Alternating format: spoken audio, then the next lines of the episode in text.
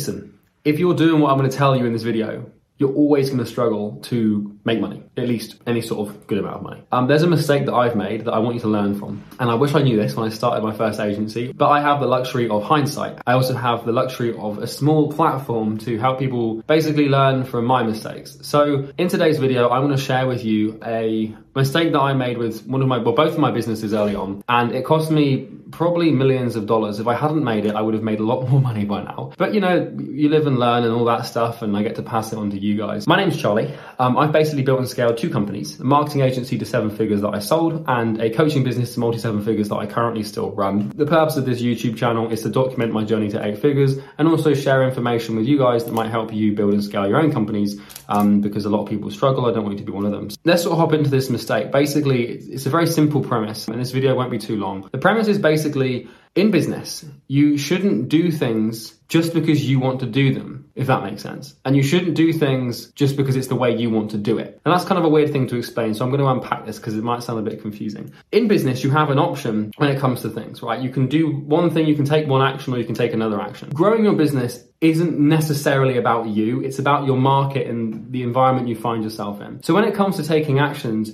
the best action to take to grow the company and the best input to create the output you want, the course of the effective you'd like, isn't always going to be the one that you think you should do or want to do. And this is a hard pill to swallow because it requires some humility and some, you know, some faith in something that isn't your own ego, which is quite hard to find these days. No offense, but it's common for everyone, right? So let's say that you're approaching a specific sales call scenario, right? Let's say you're doing sales calls in your business. The way that you want to do sales calls isn't necessarily the way that you should do sales calls. It depends on what you're optimizing for. Are you optimizing for your comfort and pain avoidance, or you're optimizing for the growth of the business? You can't optimize for both. It's impossible. If you're optimizing for the growth of the business, then you should be doing sales calls in a certain way. But if you're optimizing to keep yourself happy and comfortable, then you might start doing sales calls in a way that's not conducive to closing clients and making a lot of money. Another example is a lot of people think like they don't want to do cold outreach. So instead they go and build websites and try and produce content. And it's like, you shouldn't do what you want to do. You should do what is best for the business. Or you shouldn't make the decision that you want to make emotionally. You should make the decision that's best for the business. You can apply this to any scenario, but let me give you an example. So, Bo and I were recently rebuilding out a new product for our company, Imperium Agency. And we were having discussions about the infrastructure and frameworks of different videos. And I was explaining to Bo that I think we should introduce something in the resources and something in the slides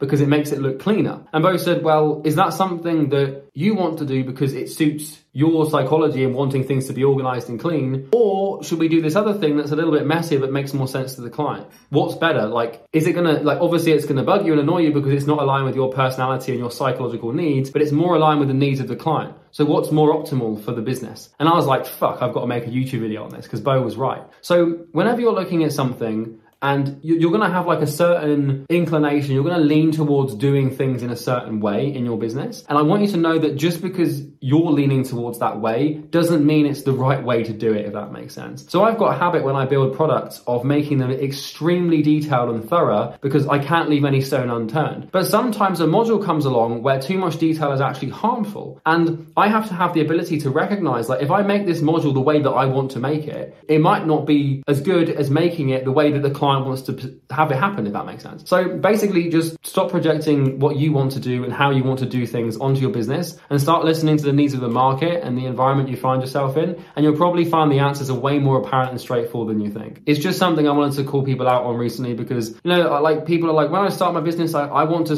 I want to do my website first. It doesn't matter what you want because if you truly want to build a successful company, you shouldn't listen to what you want. You should listen to what the market wants. The market doesn't care if you have a fancy website. Fuck, we've scaled the business to multi seven figures and we've only just built a website now. You don't need a website to grow, but if you want to build one, you can go and build one, but you've got to realize like, do you want to build a website or do you want to go and do painful activities that are actually going to grow the company? What do you want? Do you want pain free delusion or do you want painful growth? pick the sacrifice. You know, if you've got like a certain way of doing things that's unique to you and it works really well and you enjoy it and you're happy with it, then absolutely. But for the most part, especially when you're starting sub 10 grand a month, you're going to have to do things that you don't want to do in ways that you do not want to do them will come naturally to you. And that's just basically character and business growth. And if you're not willing to make that sacrifice in terms of yourself, your paradigm, your identity, you'll always struggle. So just learn that lesson from me. If you think it's wrong, you can just comment in the in the comment section saying I'm you're an idiot, Charlie. But I wish I knew this earlier on, and now that I've started thinking in like this way, it's helped me grow my company. So it's worked really well for me. I hope it does for you. If you enjoyed the video, just press the like button because there's literally a button for it. Um, comment if you have anything to add, and you can also subscribe if you want future videos. Don't turn the bell notification thing on for subscriptions because well, it's kind of just a waste of your time to be distracted by YouTube. You can just check back every now and then. And by the way, if you own an agency or a coaching business or you're a consultant or something and you're struggling with client acquisition, just click the first link in the description. Don't worry, there's no 997 course or webinar. It's just me explaining how we can help you get clients. You can watch it if you don't want to. I don't really mind.